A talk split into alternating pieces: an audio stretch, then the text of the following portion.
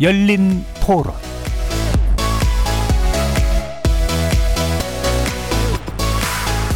안녕하십니까. KBS 열린 토론 정준희입니다.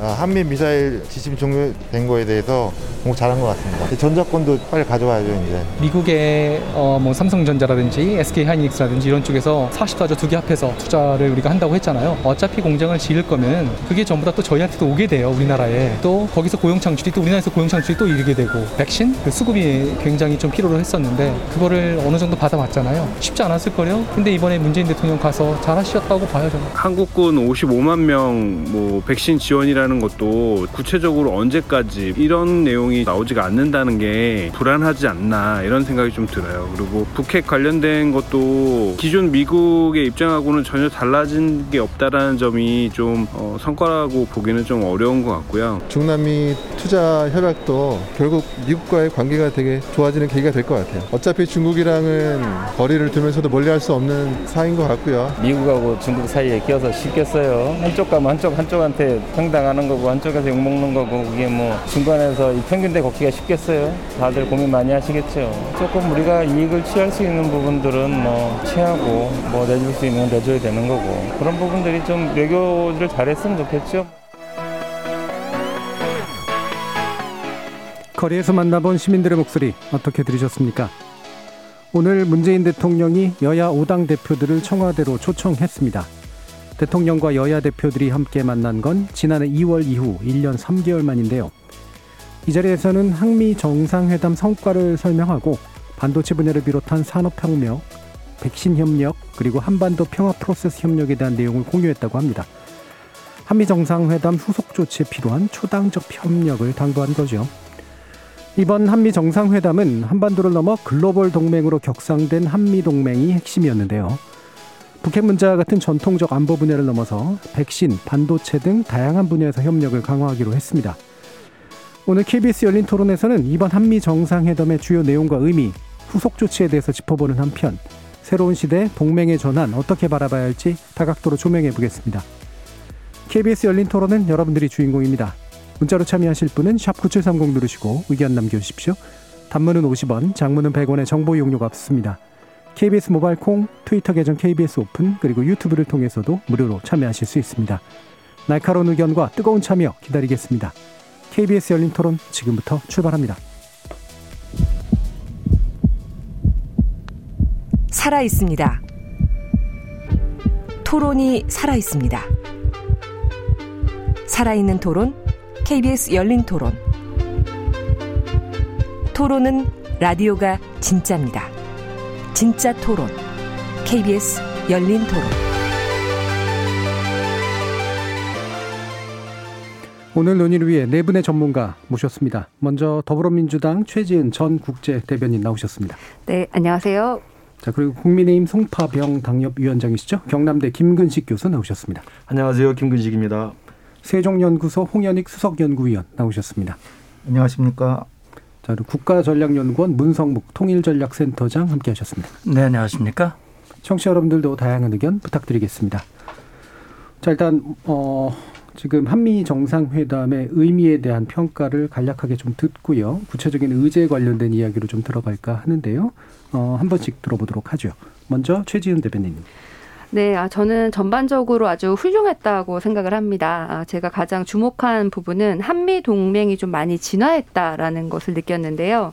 지난 70여년간 이어진 한미 관계가 이제까지와는 좀 완전히 다른 새로운 시대에 접어들었다라는 생각이 들었고, 아, 구체적으로는 그 공동 성명 발표에 양국이 우리는 각각 지역 및 세계 질서의 핵심 축이다. 라고 발언한 것이 굉장히 인상적이었는데 이제 양국이 서로 동등한 아, 입장에서 서로 주고받는 그런 협력 동맹을 펼쳤다고 생각을 하고 아, 또 북한에 대해서도 문재인 대통령의 남은 임기 동안 대화가 가능하다라는 좀 모멘텀을 만든 것 같습니다. 그래서 저도 훌륭했다고 생각을 하지만은 오늘 오마이뉴스에서 어, 나온 국민 여론조사를 봐도 국민들의 56.3%가 잘했다. 한미 정상회담을 아주 긍정적으로 평가하고 있는 것으로 보여서 정말 훌륭한 한미 정상회담이었다는 생각이 듭니다. 예. 한미 정상회담이 이제 대단히 훌륭했다라는 기본 평가의 핵심 내용은 결국 한미 동맹이 진화했기 때문이다라고 하는 걸 얘기해 주셨는데 그 진화의 어떤 중점이라고 보신 게 이게 기존에는 약간은 좀 어, 힘의 관계가 좀 치우치는 거였다면 지금은 동등한 관계에서 협력을 했기 때문이라고 생각하시는 그렇습니다. 건가요? 네. 네. 알겠습니다. 김근식 위원장님. 예. 우선 뭐 이게 임기 말 우리 문재인 정부가 1년 남은 상황이고 바이든 행정부는 새로 시작한 정부이기 때문에 이럴 때 교차기에 한미 정상회담이 실수할 때도 있었어요. 가장 네. 대표적인 사례가 2001년에 김대중 대통령이 네. 임기를 앞두고 임기 말을 앞두고 부시 대통령과 회담을 갔을 때 그 당시 DJ 대통령 자신감에 차가지고 설명을 하려다가 예. 지스맨이라고 하는 예외적 결례 사건까지 있었거든요. 네. 그러면서 오히려 한미 간의 공조가 깨지는 불행한 일이 있었는데 그런 우려를 생각했다면 이번에 한미 정상회담은 문재인 대통령이 1년여 임기를 앞두고 굉장히 성공적인 한미 했다고 네. 생각을 합니다.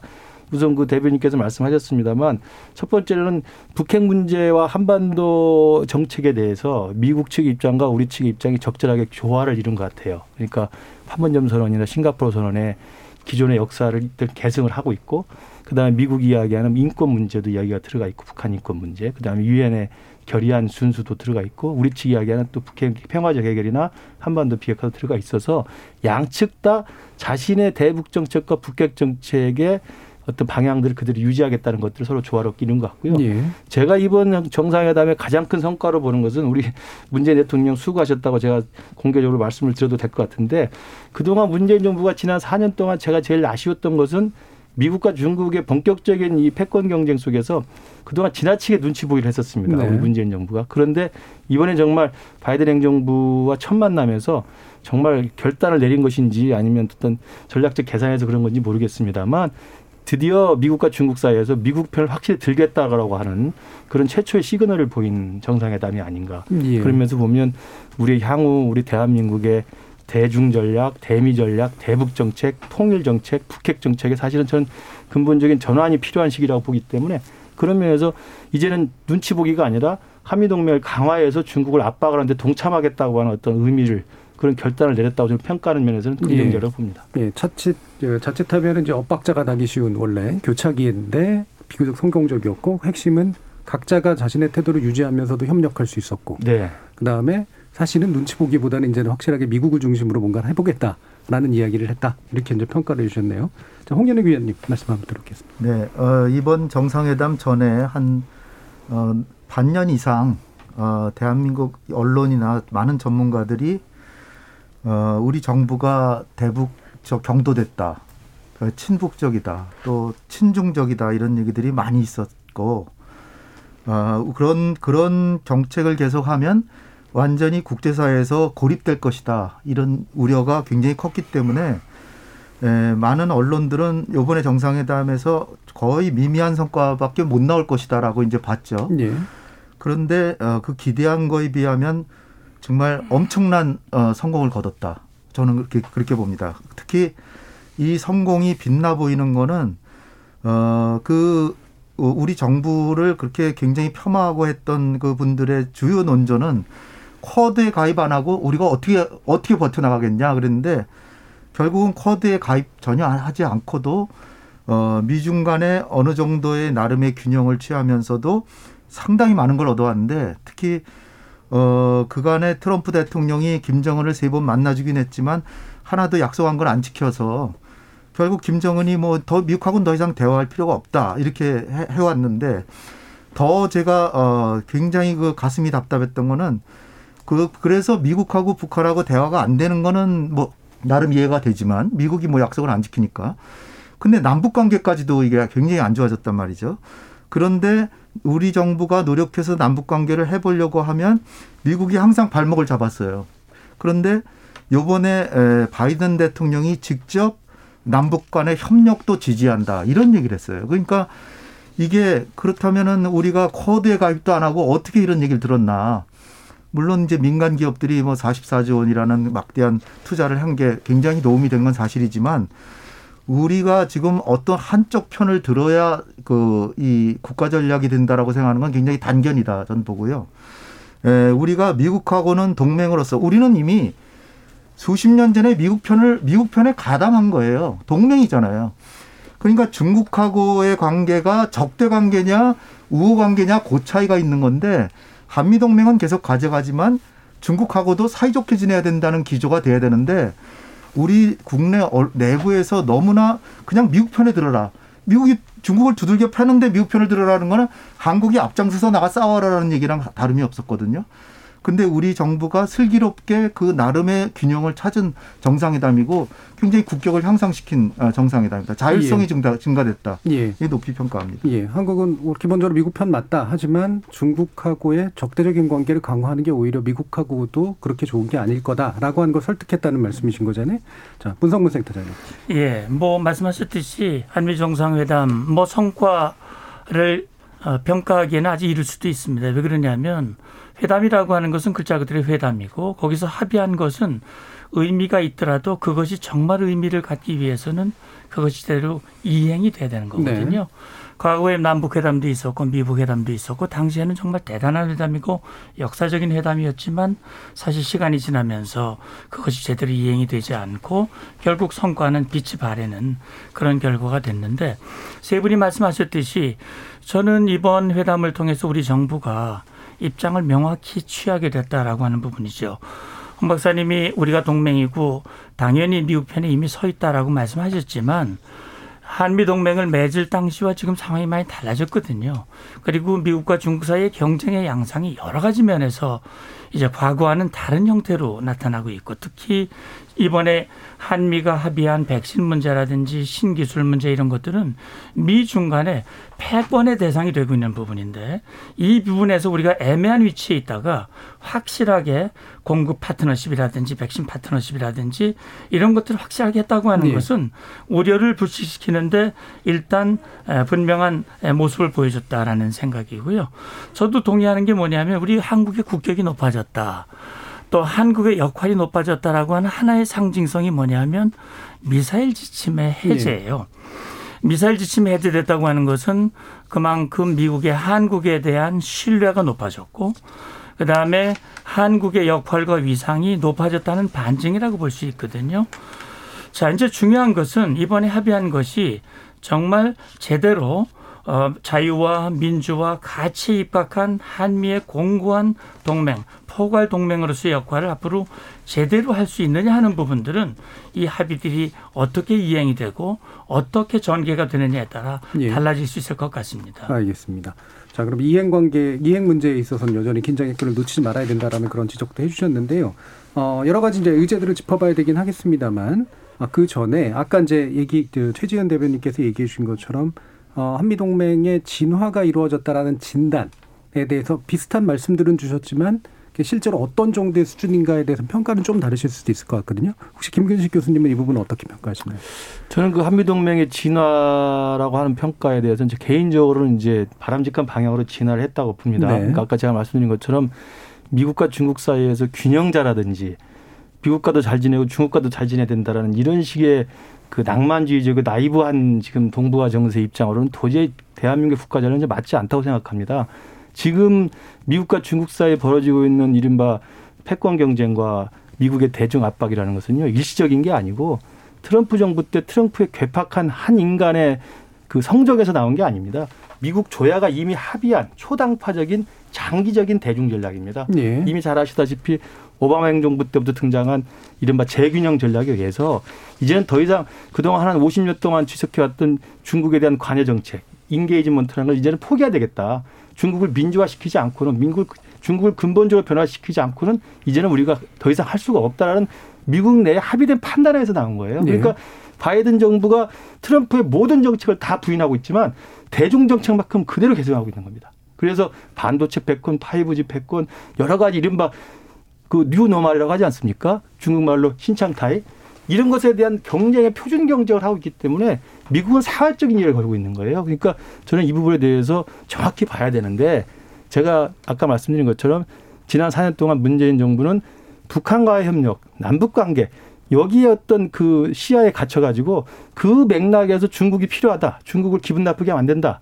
이런 식의 이제 사드 같은 것도 계속 그런 식의 눈치를 봐왔는데 다행스럽게 임기 말이지만 문재인 대통령이 이번에 가서 대만의 이야기도 하고 쿼드 이야기도 하고 남중국해 이야기도 하고 백신 동맹 그다음에 반도체 글로벌 공급망에 대한 확신 이런 것들 다 해줬기 때문에 이제는 정말 미국과 중국 사이에서 대한민국의 국익의 차원에서 보면 미국의 대중 전략에 우리가 같이 하는 것이 향후에 북한의 핵 문제를 해결하는데도 북한의 변화를 가져오는데도 또 장기적으로 저는 그 우리 한국 주도의 평화 통일을 가져오는데도 저는 굉장히 전략적 옳다고 네. 생각을 해요. 네. 저는 그런 면에서 그런 부분에 대한 근본적인 전략적 전환의 입장에서 나왔으면 제가 찬성을 하고 환영을 합니다. 예. 근데 일각에서 제기되는 것처럼 그런 전략적 전환이 아니고 일시적으로 그 판문점 선언의 얻- 얻어내기 위해서 그러니까 바이든 행정부로부터 남북 관계를 계속 우리 식으로 하겠다고 하는 정상회담과 같은 top-down 방식을 계속 한번 해보겠다고 하는 그런 미련 때문에 미국이 요구한 걸 받아들였다고 한다면 굉장히 제가 볼 때 실수라고 볼 수 있죠. 근데 예. 기본적으로 지금 김 교수께서 얘기하신 게 좀 동의하기가 어려운 게 미국이 요구하는 걸 우리가 다 받아줬다 이런 식으로 얘기를 하시는데 그게 아니라 44조 투자한 것 자체가 우리한테 유리하니까 한 거예요. 이거를 마치 제가 다른 며칠 전에 다른 또 토론회에 가서도 44조 원을 갖다 주고 얻어낸 게 55만 명 백신이냐 뭐 이런 식으로 얘기를 하는데요. 44조 원을 우리 정부가 기업들한테 당신들 돈 많이 벌었으니까 우리 국익을 위해서 가서 투자하고 다른 거 내 받아올게 이래서 한 게 전혀 아니에요. 삼성전자나 하이닉스나 뭐 SK 이노베이션이나 뭐 저 바이오사이언스나 전부 이런 회사들이 아 이렇게 함으로써 우리 기업이 살겠구나 한 거예요. 예. 근데 그 이면에 도사리고 있는 건 뭐냐? 미국이 이 21세기 시대 정신에 맞지 않게 21세기 시대 정신이라는 건 자유무역하고 어, 또 하- 함께 인류 사회가 공생 공용하는 거예요. 근데 중국이나 러시아를 적으로 적으로 간주해서 신냉전 질서를 자기네들이 하면서 자기들하고 가치가 같다고 우리를 동원해 가지고 방패로 삼으려고 그러는 그런 경향이 지금 있는데 요번에 완전히 그렇게 됐다는 게 아니라 이를테면 사드 저 김 교수께서 사드 얘기하셨잖아요. 사드를 황교안 권한대항이 배치를 했는데 거의 미국의 엄청난 압박 때문에 배치한 거죠. 우리 대한민국의 국토방위에는 사드라는 건 거의 무용지물이에요. 거의 뭐 아주 무용 무용하다는 건 아니지만 거의 우리한테는 그렇게 효용이 별로 없어요. 그런데 그거를 갖다 놓고 중국이 어마어마하게 한국을 두들겨 패는데 미국은 뒤에서 파티나고 있었단 말이죠. 그러면 지금 또 다시 쿼드나 이런 데 가입해서 우리가 전면에 나서서 지정학적으로 보거나 무역으로 보거나 우리의 그 무역의 30%를 차지하는 중국인데 지금 미국 편에 그냥 선뜻 가담하면 그럼 우리는 어떻게 먹고 삽니까? 그렇게 그 아주 단순한 논리로 외교 정책을 하다가는 우리나라의 국익이 상당히 침해당할 수밖에 없어요. 그런데 요번의 경우 보면 44조 원을 투자하는데 절묘하게 기업들의 요구 사항대로 투자를 하면서 어, 좀 이따 뭐, 그 얘기할 시간이 있으면 그건 뒤에 얘기하겠지만, 그거 44조 원에 대해서 다시 한번 제가 얘기할 기회를 주세요.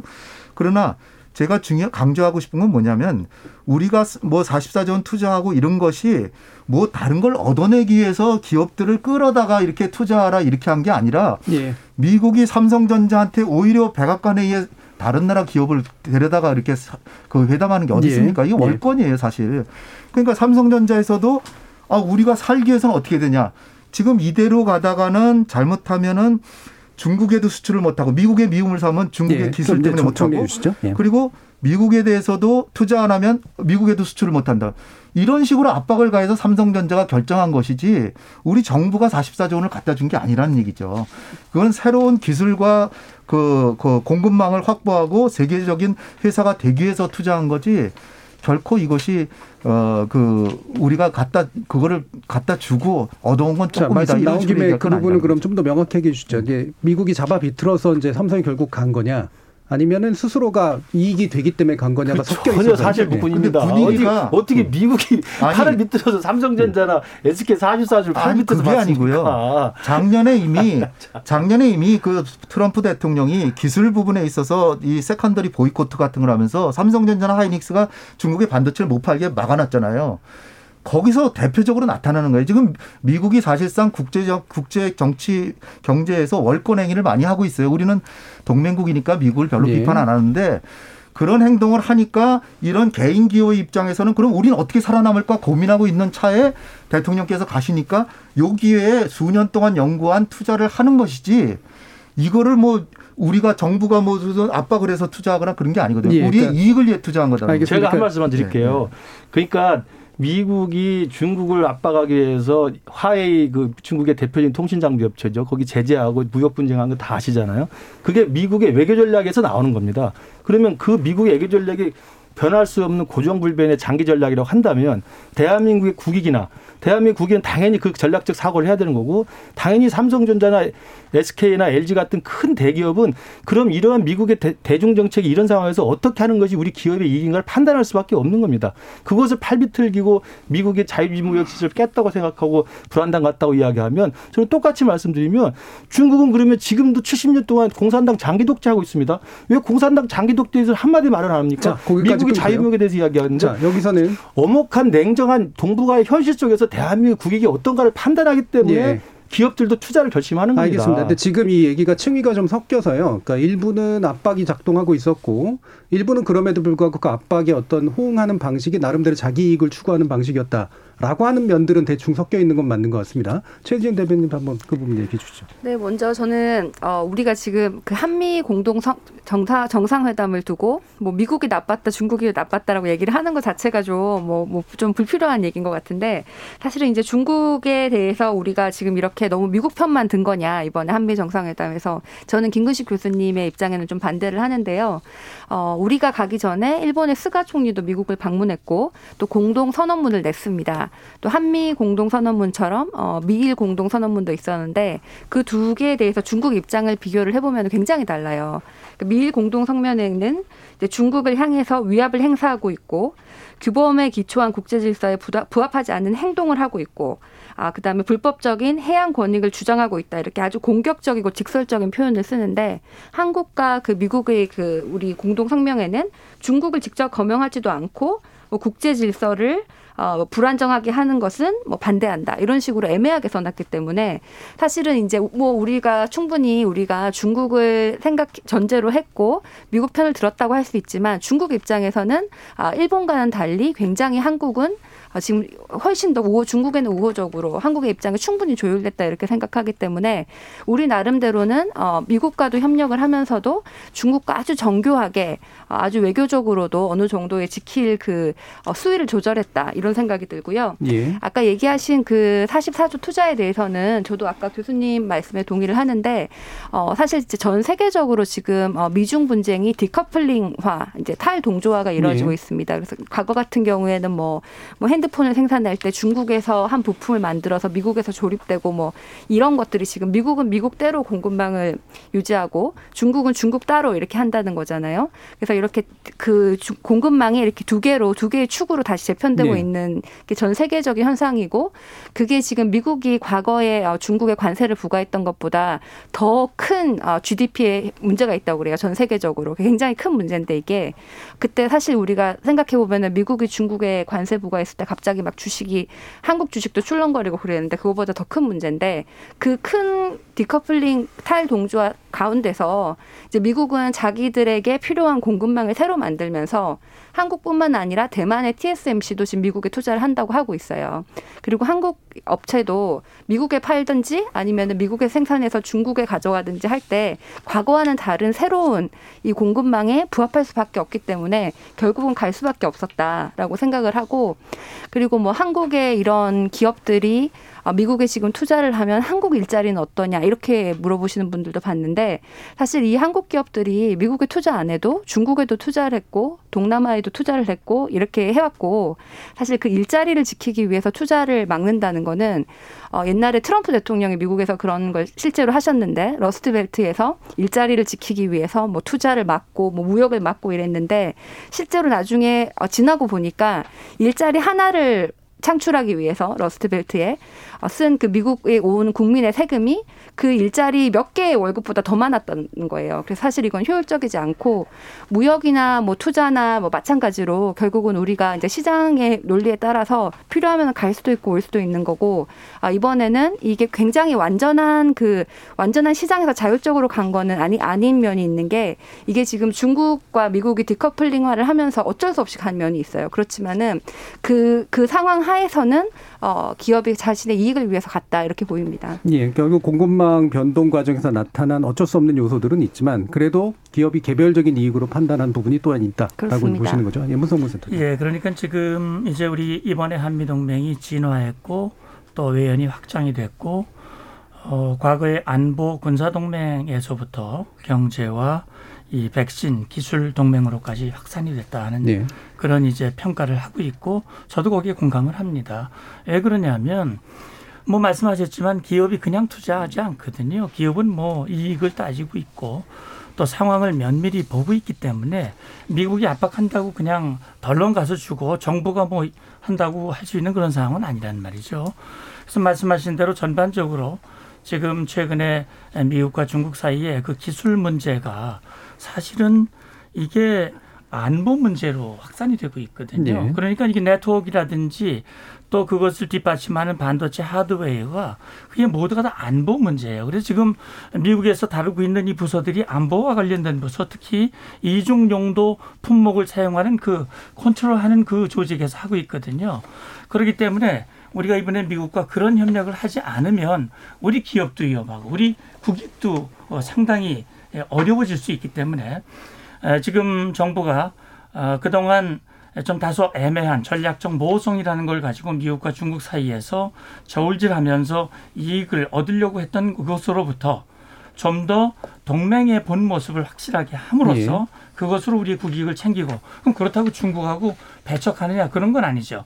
왜냐하면 미국도 한국의 입장을 정확히 알기 때문에 미일 공동 성명과 달리 이번 성명에는 중국이라는 단어가 들어가지 않았고 표현들도 상당히 완화가 돼서 이 국제적으로 사용되는 보편적인 표현을 가지고 이야기를 함으로써 어, 그래서 중국의 반응도 뭐 뒤에 나오겠습니다만 중국의 반응도 우리 입장을 평가하고 있는 걸로 알고 있습니다. 예, 바로 방금 그 얘기를 또 해주셔서요. 어, 그럼 중국은 이제 일단은 좀 어, 뭐 불쾌한 듯한 듯 얘기는 했지만 과거에 비해서 보면 또 완전히 불쾌한 듯한 반응을 보인 건 아닌 거라서 뭔가 이제 모종의 속내가 있어 보이잖아요. 그 부분에 대해서 평가해 주시죠, 홍, 예. 홍 위원님. 어, 우리 최 대변인께서도 잘 얘기하셨지만은 중국의 입장이 에, 굉장히 그 거칠게 나올이라고 생각했던 분들은 아마 그렇지 않다는 걸 보셨을 거예요. 그것은 이제 에, 한국 한국이 상당히 요청도 했고 그리고 쿼드 같은 것도 사실 미국은 쿼드를 이름을 바꿔서라도 한국을 가담시키고자 하겠죠. 예. 그런데 우리 정부가 워낙 개방적이고 비배타성 다른 나라를 이 그 몰아세우는 그런 어, 모임이라면 우리는 안 들어가겠다. 그 투명해야 된다. 포용성이 있어야 된다. 이런 식으로 하니까 그건 우리의 변함없는 원칙이거든요. 그 구절 자체가 공동성명 자체에 들어갔어요. 그러니까 쿼드의 중요성은 인정하지만 쿼드라는 것 자체가 오히려 중국을 배척하지 않는다는 식으로 들어간 거예요. 공동성명에. 그러니까 쿼드라가 들어가봤자 중국한테 그렇게 나쁜 게 아니에요. 그다음에 대만 해협이라고 하는 것도 사실 중국도 맨날 한반도 남북한 간의 평화 안정 얘기하잖아요. 예. 우리도 뭐 중국과 대만 사이에 거기 해협이 있는데 거기에 평화 안정이 중요하다. 그 정도만 했거든요. 근데 미일 공동 성명에는 뭐가 들어가냐면 이 신장 위구르의 인권 문제 네. 이렇게 야만적인 이런 인권 탄압하는데 우리는 규탄한다는 식으로 막 들어가니까 거기다가 이제 뭐 어, 그 남중국해에서 인위적으로 영토를 막 이렇게 막 그, 그 영토 변경을 하려는 그런 시도에 결연코 반대한다 뭐 이런 식으로 막 들어가니까 중국이 가만히 있지 않았죠. 근데 한미 공동 성명에는 그런 식으로는 전혀 안 들어갔어요. 네. 남중, 남중 국해 대한민국도 그 중동에서 오는 원유나 이런 거에 대부분이 그, 그쪽을 지나오니까 그 지역의 평화 안정이 중요하다. 어, 중국도 이해할 만하죠. 단지 이제 대만 해협이라고 하는 게 우, 그들이 중국이 생각하기에는 우리의 그 남해안과 제주도 사이라고 생각하는 거죠. 그들은. 근데 사실은 우리도 우리도 남북한 관계가 우리는 나중에 어쨌든 한 나라가 될 건데 남북한 간의 평화 안정 얘기하는 건 우리가 중국이 그렇게 얘기한다고 우리가 화내나요? 그러니까 그런 일반적인 표현으로 다 됐고 이걸 미국이 또 배려를 했고 미국이 사실 우리한테 밀어붙여서 일본처럼 강한 어조를 넣으려고 넣을 수 있다면 했겠죠. 근데 우리가 버틴 거죠. 못 한다고 해서 딱 막은 거고 그게 바로 우리의 자율성이라는 거죠. 예. 거기다 남북 관계의 그 자율성도 인정받고 여러 가지 면에서 그런데 그 사실상 한말 한 말씀만 드릴게요. 우리 기업들이나 어 사실 그 국제 무역 환경이 변한 것이 미국의 사실 미국이라고 하는 초강대국은 자유무역주의잖아요. 대- 옛날에 대영 제국도 자유무역주의고. 근데 갑자기 트럼프 시대에 와서 보호무역으로 바뀌었어요. 이거 미국은 자기 멋대로 해도 되는 건지 잘 모르겠는데 그리고 지금도 마찬가지예요. 지금 중국에다 대고 막 그냥 두들겨 패는데 사실 이게 시대 정신이 아니잖아요. 21세기 시대 정신은 인류 사회가 평화와 공동 번영을 위해 나가는 거예요. 그러니까 자유무역하게 냅둬야 돼요. 근데 인위적으로 뭐 어, 반도체는 안 보여서다. 갑자기 그렇게 규- 규정하고서는 그걸 가지고 예. 뭐너 민주국가들은 중국에 수출하지 마라. 이게 사실 맞, 지 않는 거 아니냐 네네. 거죠. 알겠습니다. 그런 상황에서 기업들로서는 중국에도 계속 수출하고 미국에도 시장을 개척하기 위해서 투자한 것이지 이것을 다른 의미로 뭐어그 해석하는 거는 예. 좀 적절하지 않다. 자, 근데 다시 그 부분- 중국 문제로 좀 돌아가서 다시 좀 한, 여쭐게요. 한마디만 예. 드릴게요. 이게 이제 5G라든지 네트워크가 안보 문제라고 하는 건 명확한 거예요. 왜 그러냐면 그 기술이 다 무기에 다 들어가기 때문에 결국 미국이 고는 것은 에, 중국이 통제하는 그 네트워크망에 다이 종속이 되면 권위주의, 일당 독재 중국에 의해서 전 세계가 컨트롤되기 때문에 그런 것을 허용할 수는 없다라고 하는 것이 결국 새로운 공급망을 구축하는 것이고 자 그런 차원에서 이, 주- 이 미국이 중국에 대한 얘기는 사실 중국이 뭐 정말 자유 질서에 그대로 순응을 하고 그렇게 해왔다면 미국이 그럴 이유가 없겠죠. 예, 그렇지 하지 않기 때문에 그래서 지금 이런 현상이 일어나고 있는 것이고 에, 그런 차원에서 우리가 이번에 에, 현명한 선택을 했다고 저는 보고 예. 그것이 일관되게 유지된 필요가 있다고 보는 거죠. 알겠습니다. 자유무역 저는, 예. 질서에 관련된 부분으로 지금 또 얘기가 들어가긴 했습니다만 한- 얘기를 네. 꼭 하셔야겠다면 예, 예. 저, 저는 조금 아까 말씀하신 것 중에 이제 그, 어, 뭐, 뭐, 5G나 이런 건 국가 안보 때문에 당연한 거다. 중국이 잘못한다는 말씀에 대해서는 조금 반대하는 입장인데요. 사실 이 5G 중에서, 어, 안보에 들어가는 기술도 있지만은 또 우리가 일상적으로 통화하는 기술도 있고 이렇게 다 그런데 이 안보에 들어가는 기술이 있다고 그래서 이 5G 전체를 수출을 못하게 하는 거는 미국뿐만 아니라 뭐 한국을 포함한 여러 나라들이 다 같이 피해를 보는 건데 예, 결국은 이제 미국의 산업 어떻게 보면 산업 정책이다. 미국 산업을 보호하고 중국 견제하는 어, 무역 그 국제 무역의 통상 규범에 반하는 미국의 반칙이다. 이렇게도 좀, 좀 예. 보이, 보이 고요. 실제로 그 WTO에는 이런 것을 제소를 할 수가 있는데 WTO의 유일한 예외가 국가 안보 조항입니다. 그래서 어떤 이제 정부들이 이런 반칙을 해도 국가 안보다 그러면 제소를 못 하는데 그래서 이번에 그 WTO 소장도 바뀌었으니까 국가 안보가 정확하게 뭔지 좀 구체화시킬 필요가 있고 사실 이 반도체 같은 경우도 안보에 들어가는 부분도 있지만 미국에서 이렇게까지 하는 이유는 너무 중요해서 그런 것 같아요. 그러니까 지금 이제 어, 코로나 이후에 비대면도 되게 많아지고 아, 반도체 수요가 굉장히 많이 늘어나는데 실제로 미국에서 반도체를 생산하는 거는 미국 GDP의 0.3%에 불과하지만 미국의 산업에 쓰이는 그 반도체를 다 보면 뭐 자동차에도 들어가고 핸드폰에도 들어가고 그럼 미국 GDP의 12%라고 해요. 그러면 이제 어, 반도체 하나가 없으면 자, 자율주행차 는 생산을 못 하는 거예요. 그래서 이게 반도체 하나 같아 보이지만 미국의 어, 그, 그 국내 총 생산의 10% 이상의 지금 차지를 있기 때문에 이게 뭐 지금 국가 안보다 뭐 이거 수급을 잘 해야 된다. 우리 뭐 동맹을 하, 강화시켜야 된다 그러는데 사실은 이건 약간 미국이 본인의 그 산업 본인의 우선주의 때문에 조금 반칙을 예. 하는 면이 있다는 생각이 예, 듭니다. 그러니까 중국하고 미국 가운데 누가 더 자유무역에 충실하고 누가 더 안보화 시키는데 더 혈안인가에 대한 평가는 조금씩 좀 다르시긴 해요. 좀한 말씀만 예. 드리면요. 예, 그러니까 미국과 중국 사이에 그 트럼프 당시에 그 독불 장군식의 자유무역 질서를 해친 거 그 행위가 있었습니다. 예. 근데 그것을 그렇게 보는 거하고 미국의 거대한 일관된 대중 전략의 전환이라고 보는 건 차원이 다른 거예요. 그러니까 문재인 정부가 고민 끝에 나는 그런 결론을 내린 건 잘했다고 보는 거고 내 다음 정권엔 넌 그렇게 계속 가야 된다고 보는 겁니다. 우리 홍현일 박사님이 이제 과거 시대에 머물러 계신 것 같아요. 그러니까 우리가 미국하고도 잘 지내고 중국에도 잘 지낸 시대가 있었죠. 그건 미중 관계가 괜찮을 때예요. 미국의 인게이지먼트가 계속 중국에 작동할 때고 미국 내에 중국과 잘 지내고 중국이 교류 협력을 해서 중국이 계속 개방이 되면 민주화가 될 것이라는 낙관적 믿음이 있을 때입니다.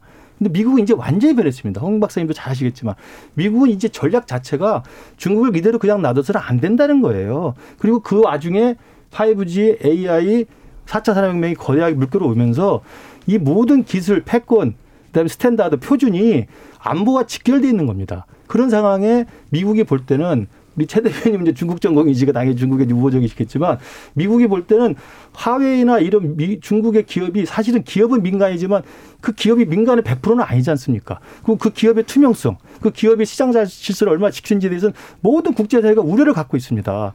그리고 그 지금 중국이 그동안 했던 게 뭡니까?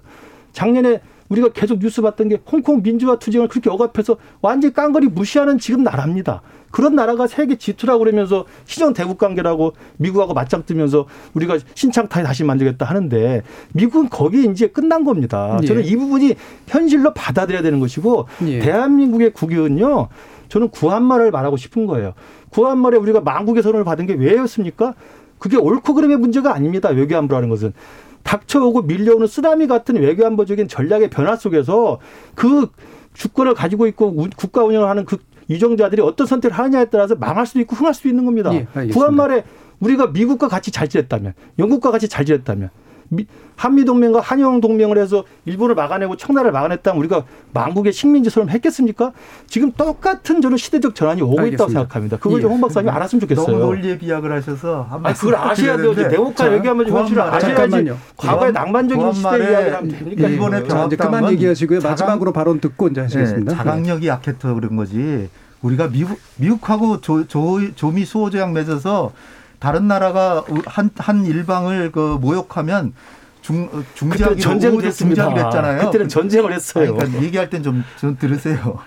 그래서 우리가 자강을 못한 게 잘못이고 명청 교체기에 우리가 저 광해군은 명나라하고 청나라하고 다 잘 지내가지고 잘 평화롭게 지냈는데 인조가 들어서 가지고 명예 그 명분에 피치쳐서 하다가 결국 병자호 나라로 그 인조 인조가 그 아홉 번이나 저 절을 하고 아 세 번 절하고 아홉 번을 그 이마를 땅에다 두- 두들겨 받고 자기 예. 자식들을 다 정나라로 보낸 거 아닙니까? 완전히 국치를 당했잖아요. 알겠습니다. 그러니까 실용적인 외교를 해야 되는 것이 굉장히 유용한 시기에 지금이. 네, 알겠습니다. 그리고 마지막으로 말씀드리는데 지금 미국이 역사적으로 뭐 수백 년, 수천 년 그 제국이 되는 게 아닙니다.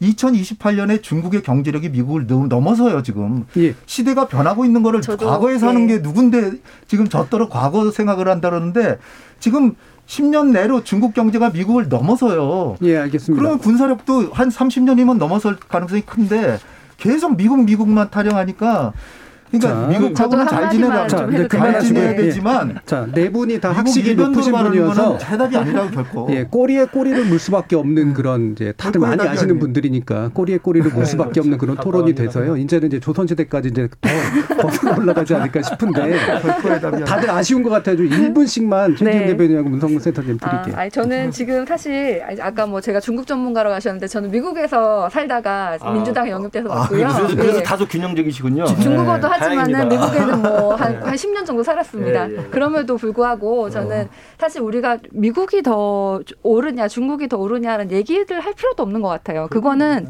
우리가 더 넘어서서 우리나라에 가장 이익이 되는 것이 무엇이냐. 미국 가가지고는 이제 미국이랑 이런 얘기하고 또 중국이랑은 또, 또 수출이나 이런 교역을 많이 하려고 해야지 우리가 뭐 어디가 더 옳다라는 얘기를 할 필요도 없고 다만 이제 중국이 여러 가지 무역 규범이나 이런 것을 많이 어, 자국을 좀 우선해서 한 점이 있죠. 근데 미국도 또 최근에 그랬, 그랬 으면은 한국 입장에서는 사실은 우리는 통상을 굉장히 많이 하는 나라기 때문에 모든 나라가 오히려 룰을 따르는 게 한국한테는 좀 더 유리할 것 같아요. 네. 그래서 다자주의로 얘기를 해서 뭐 미국이 잘했다, 중국이 잘했다가 아니라 다 같이 룰을 지키자가 한국의 그 입장이어야 된다고 생각합니다. 네. 예, 그러니까 지금 우리 한국이 처한 상황을 보면 이제 경제적으로도 어렵지만 저는 뭐 에, 지금 안보가 사실 가장 중요한 이슈라고 생각을 합니다. 그러니까 에, 북한의 에, 핵 역량이 정말 그 어느 때보다 강하고요. 특히 김정은 위원장이 금년 1월에 전술핵을 개발하겠다고 얘기를 했고 최근 2년, 2, 3년 사이에 단거리 미사일 그 개발에 집중을 하고 있어요. 사거리가 400에서 600km고 우리의 요격 역량을 피하고 기습적으로 우리를 공격하기 위한 그런 그 역량들을 개발하고 있어요. 그래서 우리는 핵이 없는 우리로서는 미국의 확장 억제, 에, 연합 억제력 그 어느 것보다 중요하단 말이죠.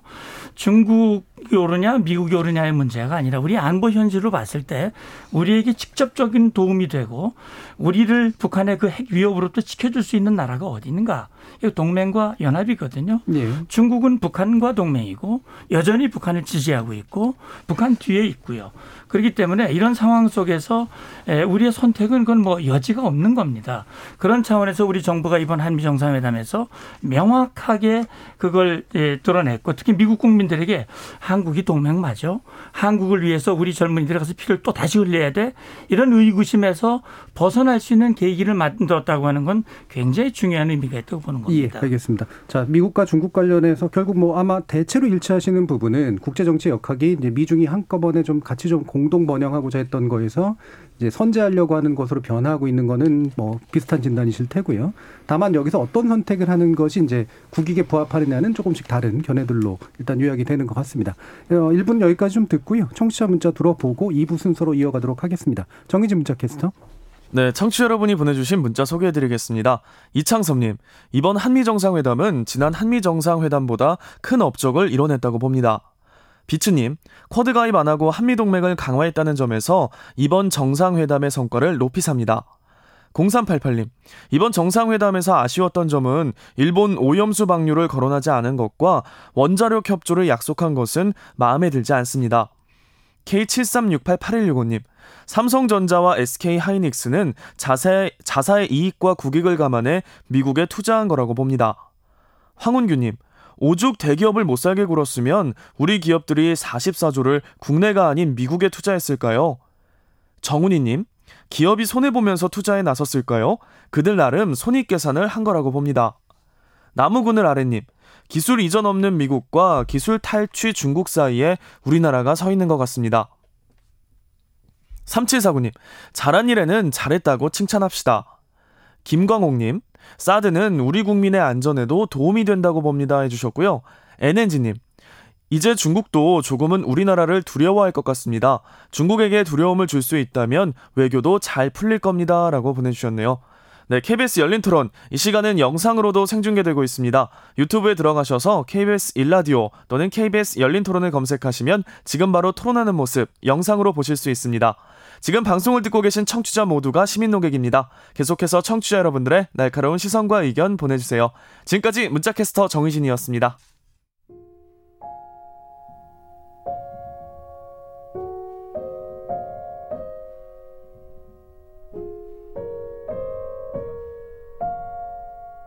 잠시 숨을 고르시고 생각의 결을 정리하세요.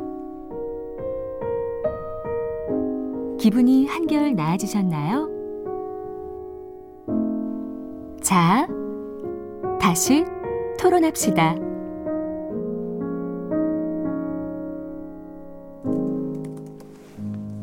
자, KBS 열린 토론. 어, 오늘은 한미 정상회담의 결과를 놓고 어, 또 평가를 한번 해보고 있는데요. 세종연구소 홍현익 수석연구위원, 국가전략연구원 문성묵 통일전략센터장, 더불어민주당의 최지은 전 국제대변인, 그리고 국민의힘 송파병 당협위원장, 경남대 김근식 교수 이렇게 네 분과 함께 하고 있습니다. 자, 이게 뭐 의제들 다 하나하나 짚어봐야 되는데 이제 섞이기도 했고, 그래서 이번에는 따로 똑 떼가지고요. 백신 문제를 좀 살펴보려고 하는데요. 이 부분에 대해서도 이제 견해 차이가 좀 꽤 있어서요. 어, 문성부 센터장님이 이제 백신 공조를 강조해 오셨는데 현재 결과는 실망스럽다 또는 괜찮다 어떻습니까? 예, 뭐 일부 기대에 좀 어그러진 부분이 있었죠. 왜 그러냐면 서가 총리는 뭐 1억 개분을 뭐 확보했다 뭐 그런 얘기들이 나왔는데 그뭐 사실 여부는 좀 확인해 봐야 되겠습니다만 네. 어쨌든 우리는 지금 백신 수급이 좀 불균형해서 확보했다는 말은 있지만 당장 백신 접종이 원만하게 이루어지지 않고 있는 그런 상황을 지금 겪고 있기 때문에 대통령이 가서 좀 한 보따리 들고 오셨으면 그걸 우리가 스와프라고 얘기를 하는데 우리가 좀 꼬고 나중에 갚는 방식으로 근데 그건 이제 이 합의가 안 된 상태란 말이죠. 이해는 됩니다. 왜 그러냐면 미국은 글로벌 전 세계를 보는 입장에서 한국같이 방역도 비교적 잘 됐고 또 상당히 기술력이나 경제력이 뛰어난 그런 나라의 수합을 주고 먼저 제공한다는 것은 미국으로서도 좀 납득이 안 되는 그런 거기 때문에 안 됐을 것이라는 건 이해는 됩니다. 그러나 이번에 백신 파트너십이라고 하는 것을 통해서 예. 우리의 기업과 미국의 그 다시 말하면 미국의 기술력과 우리의 생산 능력이 결합이 돼서 파트너십을 합의했고 그 결과에 따라서 우리가 이제 위탁 생산을 대규모로 하고 그걸로 아시아 태평양 지역 전 세계의 백신을 공급할 수 있는 공급망의 중심 역할을 하게 됐다. 그렇게 되면 부수적으로 우리가 기술력도 점차 확보를 하게 되고 그렇다면 결국 나아가서 당장은 우리가 뭐 많이 가져오지 못했지만 에, 앞으로 우리가 역량을 다시 말하면 기술력이나 생산 역량을 늘려서 허브의 역할을 할 수 있는 그런 어떤 미래에 기대감을 갖게 한 결과였다라는 평가가 되고요. 예. 백신 얘기가 나왔으니까 한 가지 이 바이든 대통령이 우리 장병 55만 명에게 백신을 제공하겠다고 얘기했고 이건 아마 사전에 뭐 합의했다기보다는 깜짝 선물이라고 이야기를 하는데 에, 저는 우리 장병들 30세 이하 아, 이 아스트라제네카 백신 접종을 못 하고 있는 상황에서 이제 접종을 하게 됐다는 것은 우리 전투력을 강화하고 한미 연합 역량을 강화하고 또 동맹의 상징성도 크다고 생각을 합니다. 그래서 백신 부분에 대해서는 좀 아쉬움도 있지만 그러나 상당히 선방을 했다라는 그런 생각이 듭니다. 예, 이해할 만하고 예. 홍영 예. 위원님. 이 백신 문제는 애초에 그 스와프라는 아이디어 자체가 상당히 좀 무모했다라고 좀 봅니다. 왜냐하면은 우리가 대한민국의 이 백신의 원천 기술 이거를 가지려면 뭐 몇 년 걸릴 거예요. 그래서 어 미국의 입장에서는 자기네가 먼저 빌려주고 필요할 때 다시 받아온다는 게 수합이잖아요. 근데 한국이 언제 생산할지 전혀 모르고 최소한 1, 2년 더 이상 걸릴 텐데 그거를 우리가 뭐 먼저 꾸고 갚겠다? 이거는 본래 이게 가능성이 별로 없었고 지금도 삼성 바이오로직스하고 이 모더나하고 협약을 했지만 이 원액 그, 그 백신 액을 갖다가 그 무, 살균 살균해 가지고 이 저 그? 무균 병입하는 그 그거하고 labeling 그 포장하고 이런 거라는 것이지. 근데 이제 우리한테 좀 고무적인 거는 모더나한테 우리가 4천만 회분을 이미 받아오기로 했어요. 근데 날짜가 정해지지 않았는데 8월부터 우리가 수억 병을 생산한다니까 이 4천만 회분을 빨리 땡긴다면 2천만 명을 맞출 수가 있는 거예요. 그러니까 이게 지금 아직 확정이 안 돼서 그렇지 모더나가 우리하고 이렇게 협력을 할 때는 이게 굉장히 저- 도움이 될 수가 있고요. 그러나 이제 어 결국은 삼, 삼성 바이오로직스가 원천 기술을 개발하고 해야 되는데 원천 기술을 못 그들이 못 주는 이유는 다른 게 아니라 이 그 라이센스 이 그 특허 같은 게 한 10개 회사가 공, 공유하고 있어요. 모더나 하나가 준다 그래서 해결될 문제가 아닌 거예요. 그러니까 애초에 이건 가능하지 않았던 건데 과잉 기대를 했던 거고요.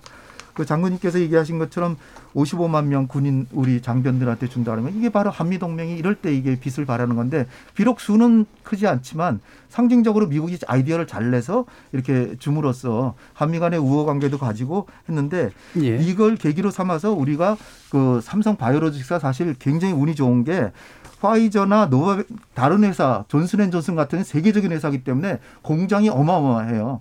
따라서 우리랑 협약을 맺을 필요가 없는데 모더나는 생긴 지 10년밖에 안 된 이게 벤처 기업이란 말이죠. 그래서 이 미국에서 수조의 지원을 받아서 생긴 회사니까 우리하고 하, 이게 어 그 MOU가 가능했고 이게 된 게 우리한테는 행운이다. 이 정도부터 시작해서 우리가 백신 기지국으로 발돋움해야 된다 이렇게 생각합니다. 예, 아마 스와프 얘기가 나왔던 건 4월 20일경이었나요? 그 정우용 그 장관이 이제 아무래도 검토하겠다라고 하면서 나왔던 얘기인데 이제 그 뒤로 한 달 정도 지난 상태죠. 예. 우선 그 우리 장병 55만 명에 대해서 그 모더나 그 백신을 지급하겠다. 이건 아주 제가 볼 때 한미 동맹의 상징적 차원에서 의미가 있는 거라고 보고요. 사족입니다만 제 둘째 아들도 주- 저 지금 군인 제대 저 구- 복무가 중이기 때문에 예. 개인적으로도 고맙게 생각합니다. 예. 그리고 그리고 이제 본래 우리 정의용 장관도 그렇고 우리 국내 이제 여야가 모두 야당 대표단도 이제 방미를 해서 백신 수합을 위해서 외교를 했고 예.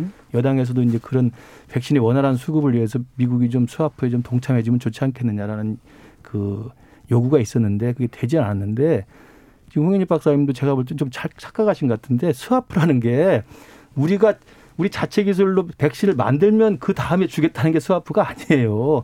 우리는 이미 하반기에 들어올 물량이 다량으로 있습니다.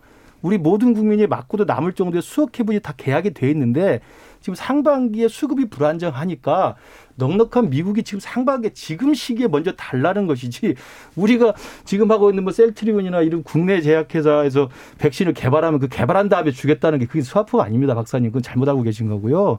그렇기 때문에 시기를 좀 땡겨달라는 이야기예요. 우리도 이미 하반기는 대량으로 들어와서 남습니다.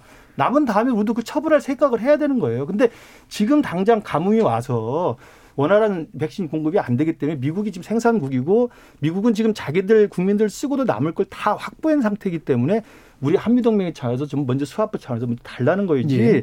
우리 뭐 제약회사가 자체 기술로 생산해서 그 다음에 주겠다고 그러니까 그 우리가 딸- 말단적인 거 가지고 이렇게 아, 말단이 아니라 그 틀린. 이야기죠. 그러니까 자, 그 아니 얘기는- 달러 근데- 것도 그럼 우리 자- 나라에서 근데 달러를 미국 줍니까? 입장에서 보면 그러니까 지금 정확히 바로 옆에. 캐나다나 멕시코나 엄청나게 거기도 환자가 많고 그러니까 그 저- 수합의 개념이 틀리신 거라니까 그 인정을 왜 안 하세요? 백신 수합의 내용이 틀린 거라니까. 아 그래서 그게 지금 우리의 그 아니, 본질, 본질적인 내용하고 저렇게 정치적으로 이렇게 이 토론을 활용하려고 그러면? 됩니까? 아 무리 잘못 정치적으로 나왔다고 해서 자, 정치적으로 이렇게 얘기 발언을 해. 아니, 수합의 개념이 틀린 거 지적하는 걸 왜 그래요? 그럼 얘기를 좀 들으세요. 자, 그만하시고요. 아니, 이제는 발언권 안 일본- 드립니다. 이러면. 예. 예. 일본 같은 경우에는 두 달 이제 올림픽을 하잖아요. 일본에 지금 하루에 지금 4천 명씩 이렇게 환자가 나와요. 예. 그러면은 지금 두 달 뒤에 올림픽을 하고 그런 나라에 지금 저 오히려 줘야지. 또 인도 같이 쿼드에 가입한 그런 나라를 줘야지. 예. 우리가 K 방역이라고 모범적으로 하고 환자 수도 비교적 인구 수에 비해서 굉장히 적고 그리고 사망자 수도 적은데 그걸 우리가 받아와야 된다라고 이렇게 부담을 줘가지고 최선의 노력을 했으면 되는 것이지. 예, 알겠습니다. 그거를 왜 이렇게 성과가 없냐는 식으로 얘기한다는 게 그게 자, 정치적인 그 발언이 지금 뭡니까? 예, 백신 저는 성과 없다고 비난한 게 아니고요. 박사님의 백신 수합의 개념 설명이 잘못된다고 알겠습니다. 제가 그게 얘기하는 그- 아, 거예요. 그게, 그게 뭐가 자, 그렇게 중요하냐고. 자, 중요하지 않으면 그 사과 사과하지 않으셔도 돼요. 예. 자, 이제 그만하시고요. 이제 두 분께는 이해가 발언권을 제한하겠습니다. 왜냐하면 시간이 얼마 남지 않아서. 자, 백신 수업만 계속 얘기했기 아, 때문에. 저 아무리 정치인이 됐다고 예. 저런 식으로. 자, 또 발언 정치가 그만하시고요. 예. 발언권 체인지 하겠습니다. 수업 말고. 자, 최지은 대표님 네. 네. 아니 정치인이 뭐 저는 특권이야? 이렇게 두 분의 열띤 아, 토론을 들으면서 이 아, 토론에 대한 이 열정에 대해서 아, 아주 제가 많이 공감했고 사실 어, 백신에 대해서는 어, 저, 저는 좀 안타까워요. 제가 여당에 있으니까 우리가 이미 좀 더 많이 맞았으면 좋았겠다 이렇게 안타까운 마음은 있습니다. 다만 이제 지금 뭐 백신을 굉장히 많이 맞은 미국이나 영국보다도 어, 그 나라들이 백신을 굉장히 많이 맞았지만 아직까지도 어, 확진자 수라든지 사망률이라든지 우리가 훨씬 낮다. 그래서 백신을 우리가 좀 더디더라도 그래서 사실 K 방역은 성공했다 이런 말씀 드리고 이번에 55만 명에 대한 그 아, 국군 장병들을 위한 백신도 아, 이번에 성과고 그리고 이번에 백신과 관련된 그 한미의 협력은 끝이 아닙니다. 이번에 이제 한미 정상회담 이후에도 백신, 어, 우리 어, 김부겸 국무총리께서도 범정부 차원에서 백신에 대한 범부처 TF를 구성해서 미국과 협력을 계속할 것이라고 말씀을 하셨고 또 문 대통령께서도 아, 이제 성과 어, 한미 정상회담 이후에 앞으로 이것을 어떻게 후속 조치를 할 것이냐에 대해서 또 한미 글로벌 백신에 대해서 계속해서 이제 청와대 차원에서도 TF를 운영하겠다 이런 말씀을 하신 걸로 알고 있습니다. 그래서 조금 더 조속히 우리 모두가 백신을 맞고 마스크를 좀 벗고 토론을 할 수 있기를 바랍니다. 예, 알겠습니다. 시간이 많이 남지 않아서 이게 지금 다뤄야 될 게 미사일 주권 문제도 있고 북한 문제도 있고 후속 조치 문제도 있는데 아마 남은 시간에 다 다루진 못할 것 같고요. 후속 조치 관련해서 맨 나중에 마지막 발언으로 한번 들어보도록 하고 두 분씩 해가지고 제가 페어로 어, 두 개의 질문을 그럼 드리도록 하겠습니다. 먼저 드릴 것은 어, 북한은 왜 가만히 있을까, 조용하고 있을까? 요거에 대한 나름대로 좀 해석을 좀 해주시면 좋을 것 같고요. 또 한 가지 이제 미사일 주권 관련된 부분인데요. 어, 북한에 대해서 한번 홍, 홍현익 위원님이 먼저 짧게 한번 얘기해 주시죠. 예, 이번에 정말 저로서는 제일 큰 의미가 그 싱가폴 선언뿐 아니라 싱가폴 선언의 의미는 바이든 대통령이 트럼프하고 굉장히 각을 세우고 굉장히 그 견원지간인데도 불구하고 트럼프 대통령이 일종의 업적이라고 본 싱가폴 선언을 중시한다. 거기다가 트럼프 대통령이 계속 남북 관계 진전을 막아, 막았던 것에 비하면 판문점 선언을 중시하겠다라고 해서 남북 관계의 자율성을 인정했다는 거죠. 바이든 대통령은 특히 남북 관계 협력에 대해서도 지지를 표명했다라고 공동 성명에 이렇게 못을 박았습니다. 그러나 어 제가 볼 때는 이거는 미, 북한의 기대 수준에는 그냥 약간의 진전일 뿐이지 예. 결정적인 큰 진보는 아니라는 거예요. 왜, 왜, 왜 그러냐면 김정은이 하노이에서 사실상 거의 합의가 된 거를 트럼프가 자기 국내 정치적 요인으로 그거를 이제 결렬시키고 나서 이제 어 김정은은 완전히 그 좌절감에 시달리고 북한에서 권력이 누수되고 그러니까 엄청난 시련을 겪으면서 우리한테 그냥 화풀이를 했잖아요. 그런 상황인데 지금 그래서 김정은이 정리한 게 뭐냐면은 어, 미국에 대해서 대북 적대시 정책을 철회하는 것을 행동으로 보여주기 전에는 아예 대화 자체를 안 하겠다. 그런데 지금 어, 바이든 행정부가 한 거는 나 대화의 준비가 됐어. 성김을 대표로 임명했어까지지. 그 다음에 내용 면에서 적대시 정책이라는 뭐냐면 한미 연합 훈련이라든지 예. 뭐 전략 자산을 뭐 출몰 안 하겠다 그러든지 아니면 제재를 완화하겠다든지 이런 식의 구체적인 내용이 아직은 없어요.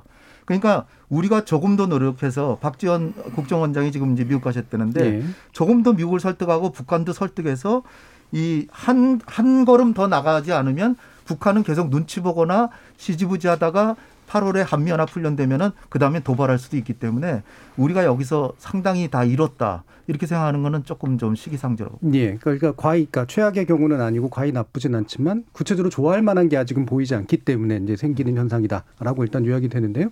이 부분 뭐 최진 대표님 또 네. 어떻게 생각하시나요? 어, 저는 북한의 지금의 침묵은 좀 긍정적으로 보입니다.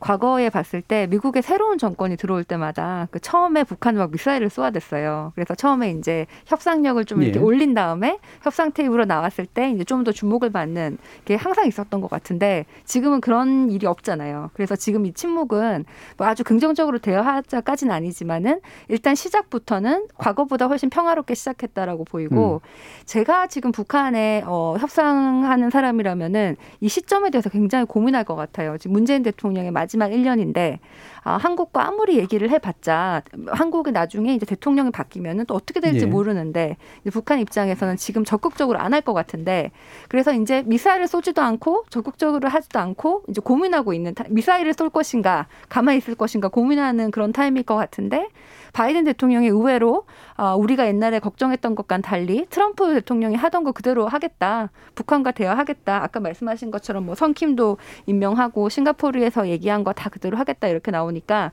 북한 입장에서는 이제 미사일 쏘는 거는 완전히 테이블에서 없고 그러면 지금 좀 더 가만히 있을까 이제 대화로 나갈까 이 사이에 지금 예. 고민을 하고 있다고 생각을 하고요. 저는 여기서 가장 중요한 메시지는 아, 문재인 정부의 그 5년 차 임기 마지막 1년이 아, 북, 남북 대화에서 앞으로 쉬어야 되는 타이밍이 아니라 뭔가 할 수도 있다 라는 그 메시지를 보여줬다는 것이 굉장히 긍정적이라고 생각합니다. 음, 알겠습니다. 김근식 교수님. 예, 그 판문점 선언이나 싱가포르 합의를 명시했기 때문에 문재인 정부로서는 이제 과거에 트럼프 행정부 때 했던 그 남북미 이른바 정상회담 외교 이 가능성에 대해서 이제 그 계승을 인정해 받았다는 측면에서 이제 긍정적으로 해석을 할 수 있을 것 같습니다. 근데 예. 문제는 이제 남아 있는 임기가 지금 채 1년여가 안 남았는데 그 상황에서 사실은 민주당 내에 이제 9월이면 차기 대선 주자가 확정이 됩니다. 그러면 9월에 대선 주자가 확정이 돼서 만약에 남은 임기 동안에 사실은 미래 권력과 현재 권력이 공존하는 시기가 되면 이런 대북 정책이나 이런 외교안보 정책에 굵직굵직한 획기적인 정책을 하기가 이렇게 굉장히 부담스럽거든요. 2007년에 남북 정상회담도 좀 마찬가지였다고 보는데 노무현 대통령이 임기 말에 그동안 물론 비핵화를 잘 해가지고 비핵화 합의가 있었기 때문에 정상회담을 추진해서 했습니다만 그게 정상회담이 동력을 잃었던 게 2007년 10, 10월 달에 했기 때문에 12월 대통령 선거 두 달 전이었거든요. 그게 사실은 이제 별 이행의 속도를 낼 수 없었던 합의가 될 수밖에 없었던 거예요. 그래서 저는 문재인 정부가 그 미국에 가서 바이든 행정부로부터 판문점 선언과 싱가포르 정명의 계승성을 담보받았다는 면에서는 좋아할지 모르겠으나 그걸 너무 과잉으로 해석한 나머지 또 지금까지 해왔던 우리 문재인 정부의 이제 대북 발악이 이런 입장에서 또 무리하게 임기 1년을 남겨놓지 않은 상황에서 북한에 대해서 무리한 어떤 접촉이나 협상을 추진해다가는 지금 현재 제가 볼 땐 북한 입장에서 응할 생각도 없고요. 또 김정 입장에서는 다음 정부와 어떤 이야기를 하려고 하는 것이지 문재인 정부 남은 임기 동안 미국을 설득하기도 힘들고 미국하고 협상판을 지금 만들기도 어렵기 때문에 절대 대화에 나오지 않습니다. 그렇기 때문에 무리하게 조급하게 성급하게 추진할, 추진할 필요는 없다. 오히려 예. 지금의 상황에서는 남북 관계를 관리하고 북핵 문제를 관리하는 차원에서 치중하는 게 좀 맞다고 네. 생각합니다. 문센터님 말씀 들어요. 예. 지금 뭐 왜 남북 간에 미북 간의 대화가 중단이 되고 어, 이런 경제 국면이 이어지고 있는가 그 뭐 진단 아, 뭐 누구의 책임이냐 어느 쪽에 문제가 있느냐 이런 해석이 좀 다를 수 있습니다만 근본적으로 서로의 생각이 다른 거거든요.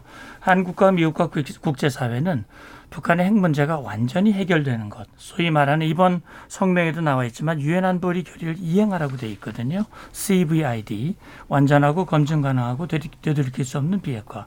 근데 북한은 그럴 생각이 없어요. 그러니까 핵을 완전히 폐기하겠다는 게 아니고 말은 조선반도 비핵화 그러지만 자기 핵 문제뿐 아니라 미국이 한국에 제공하는 확장 억제와 이런 해구산이라든지 동맹을 깨고자 하는 그런 생각을 가지고 있기 때문에 사실은 하노이가 깨진 것도 물론 트럼프가 이저 일어났지만은 결국은 영변을 내주고 제재를 풀어달라고 하는 이 이해관계가 맞지 않았기 때문에 타결이 안 된 거란 말이죠. 그러니까 지금 북한으로서는 자기들의 소위 말하는 이제 핵 주권은 인정을 받으면서 일부를 어, 이 제거하고 일부를 줄이고 제재를 해제받고 그래서 핵 보유국으로서의 지위를 유지하면서도 경제 문제를 풀고자 하는 그런 생각을 가지고 있단 말이죠.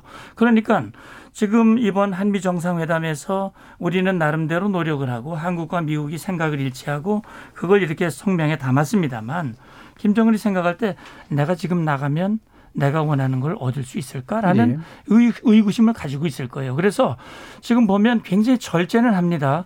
정상회담이 끝났는데 아무 반응을 안 보이고 있거든요. 대화의 판을 깨지는 않겠다는 거죠. 그래서 뭔가 한국과 미국이 자기들에게 유리한 상황을 제시하고 조건을 제시하면 혹시 나갈 수 있을지 모르지만 그런 나간다고 해서 원하는 걸 얻을 수 있다는 확신이 없기 때문에 지금 그런 결단을 못 하고 있다 저는 그렇게 보고 있습니다. 뭐 알겠습니다. 지금 이제 시간이 많이 남진 않았는데 미사일 주권 관련된 문제도 짧게만 오늘 좀 발언을 덜 가지셨으니까 네. 문 센터님이 약간 또 평가해 주시죠. 예, 저는 79년에 이제 미사일 지침이라는 게 만들어졌는데 우리가 원하지 않는 것이었죠. 사실 미국은 우리 한국에 대한 불신이 있었고요. 비확산에 대해서 굉장히 우려가 있었고 그것이 충돌로 이어질 가능성에 대한 우려가 있었습니다. 그런데 이번에 네 차례에 걸쳐서 개정이 됐고 2017년 개정에서는 탄두 중량은 완전히 해제가 됐고 사거리만 800km가 남았는데 이번에 그마저도 이제 없어짐으로써 우리가 소위 말하는 미사일 주권을 갖게 됐습니다. 이건 우리의 자주 국방을 확고하게 했다는 의미도 있고요. 이건 북한에 대한 억제와 나아가서 통일 이후에 우리의 역량을 확고하게 할 수 있는 그런 계기가 됐다고 하는 점에서 네. 의미가 있다고 보거든요. 그런데 이렇게 할 수 있었던 것은 미국도 한국의 위상을 인정해주고 또 미국의 인도 태평양 전략, 대중국 전략에 있어서 중국을 견제하는데 미국이 굳이 중거리 미사일을 한국에 배치하는 것보다는 한국이 예. 그 역량을 가지면 그 역할을 대신할 수도 있다라고 하는 그런 기대감이 혹시 있었을지 모르겠어요. 음. 그러나 저는 중국과 북한이 이걸 가지고 문제 삼지는 않으리라고 봅니다. 왜냐하면 중국과 북한은 우리보다 훨씬 더 일찍 더 많은 역량을 에, 개발을 했기 때문에 그런 차원에서 우리는 우리의 역제력과 우리의 위상을 높일 수 있는 그런 계기가 됐다는 점에서 저는 뭐 굉장히 의미 있는 조치라고 생각이 되고요. 예. 이제 이걸 바탕으로 해서 우리가 정말 우리의 역량을 지혜롭게 잘 발전시켜 나갈 수 있는 그런 준비를 해야 된다고 봅니다. 자, 이 부분에서 최지은 대변인 혹시 짧게 코멘트 하실 거 있으시면 네, 저는 뭐 예. 미사일보다는 아까 말씀하신 아, 지금 남은 1년 동안이 우리가 이것을 좀 헛되게 네. 시간이 가고 어, 북한이 우리랑 뭐 대화하지 않으려고 하- 할 것이다라는 view도 있지만 저는 사실 남은 1년이 좀 가능성이 있다라고 봐지는 게 두 가지 이유가 있는데 아, 첫 번째는 저는 문재인 대통령이 약간 이제 신입 대통령이 아니고 좀 경력직 대통령 예. 같으세요. 과거에 노무현 정부 때 청와대 오래 계셨고 그 경험을 가지고 계시기 때문에 아까 말씀하신 그런 우려되는 것에 대해서 조금 더 조심하실 것 같고 두 번째는 어 북한의 입장에서는 지금 뭐 한국도 그렇고 미국도 그렇지만은 지금 이번에 미국과 한국이 둘 다 진보 정권이 잡은 아주 어, 몇 안 되는 그 1년이에요.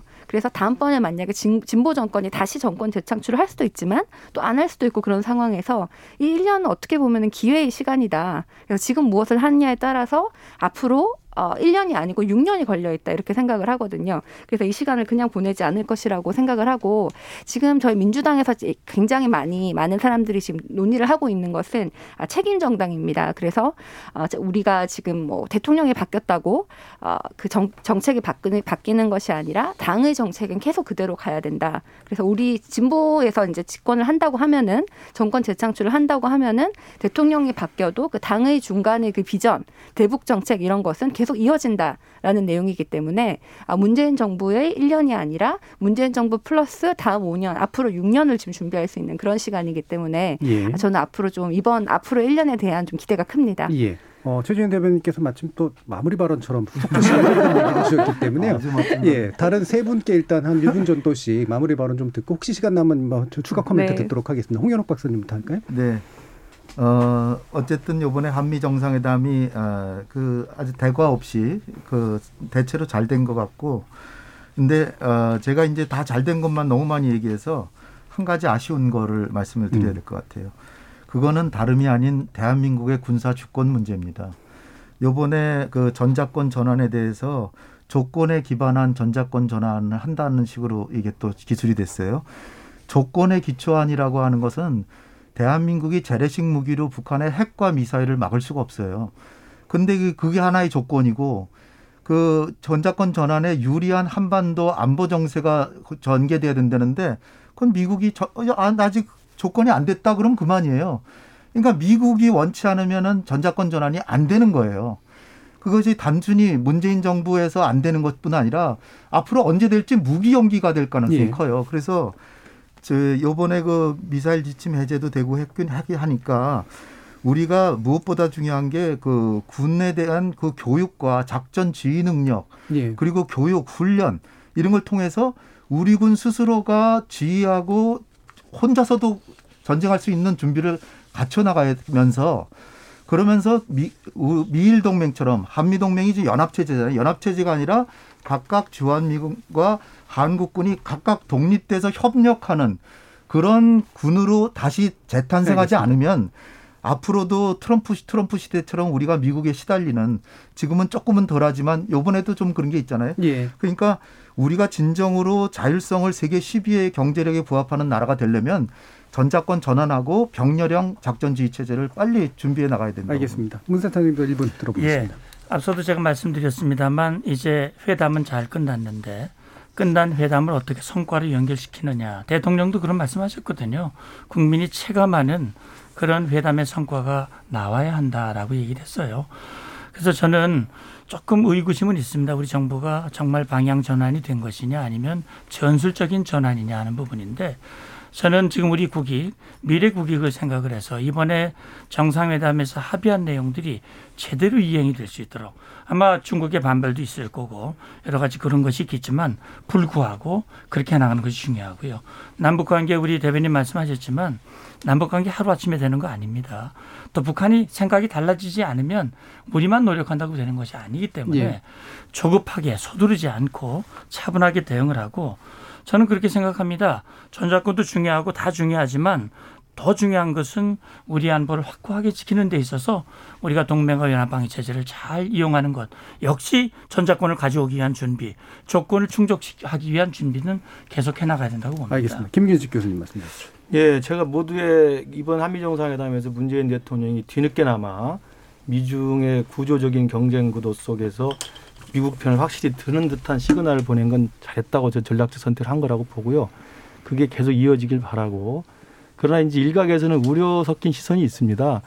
이게 과거에 미중 사이에서 애매한 줄타기에서 벗어나는 게 아니라 지금 문재인 대통령은 북한과의 대화, 또 북한과 협상, 남북 관계가 워낙 또, 또 거기에 집착이 강하기 때문에 그것을 따내기 위해서 미국이 요구한 걸 다 섣불리 내준 게 아니냐라는 또 우려 섞인 시선이 네. 있어요.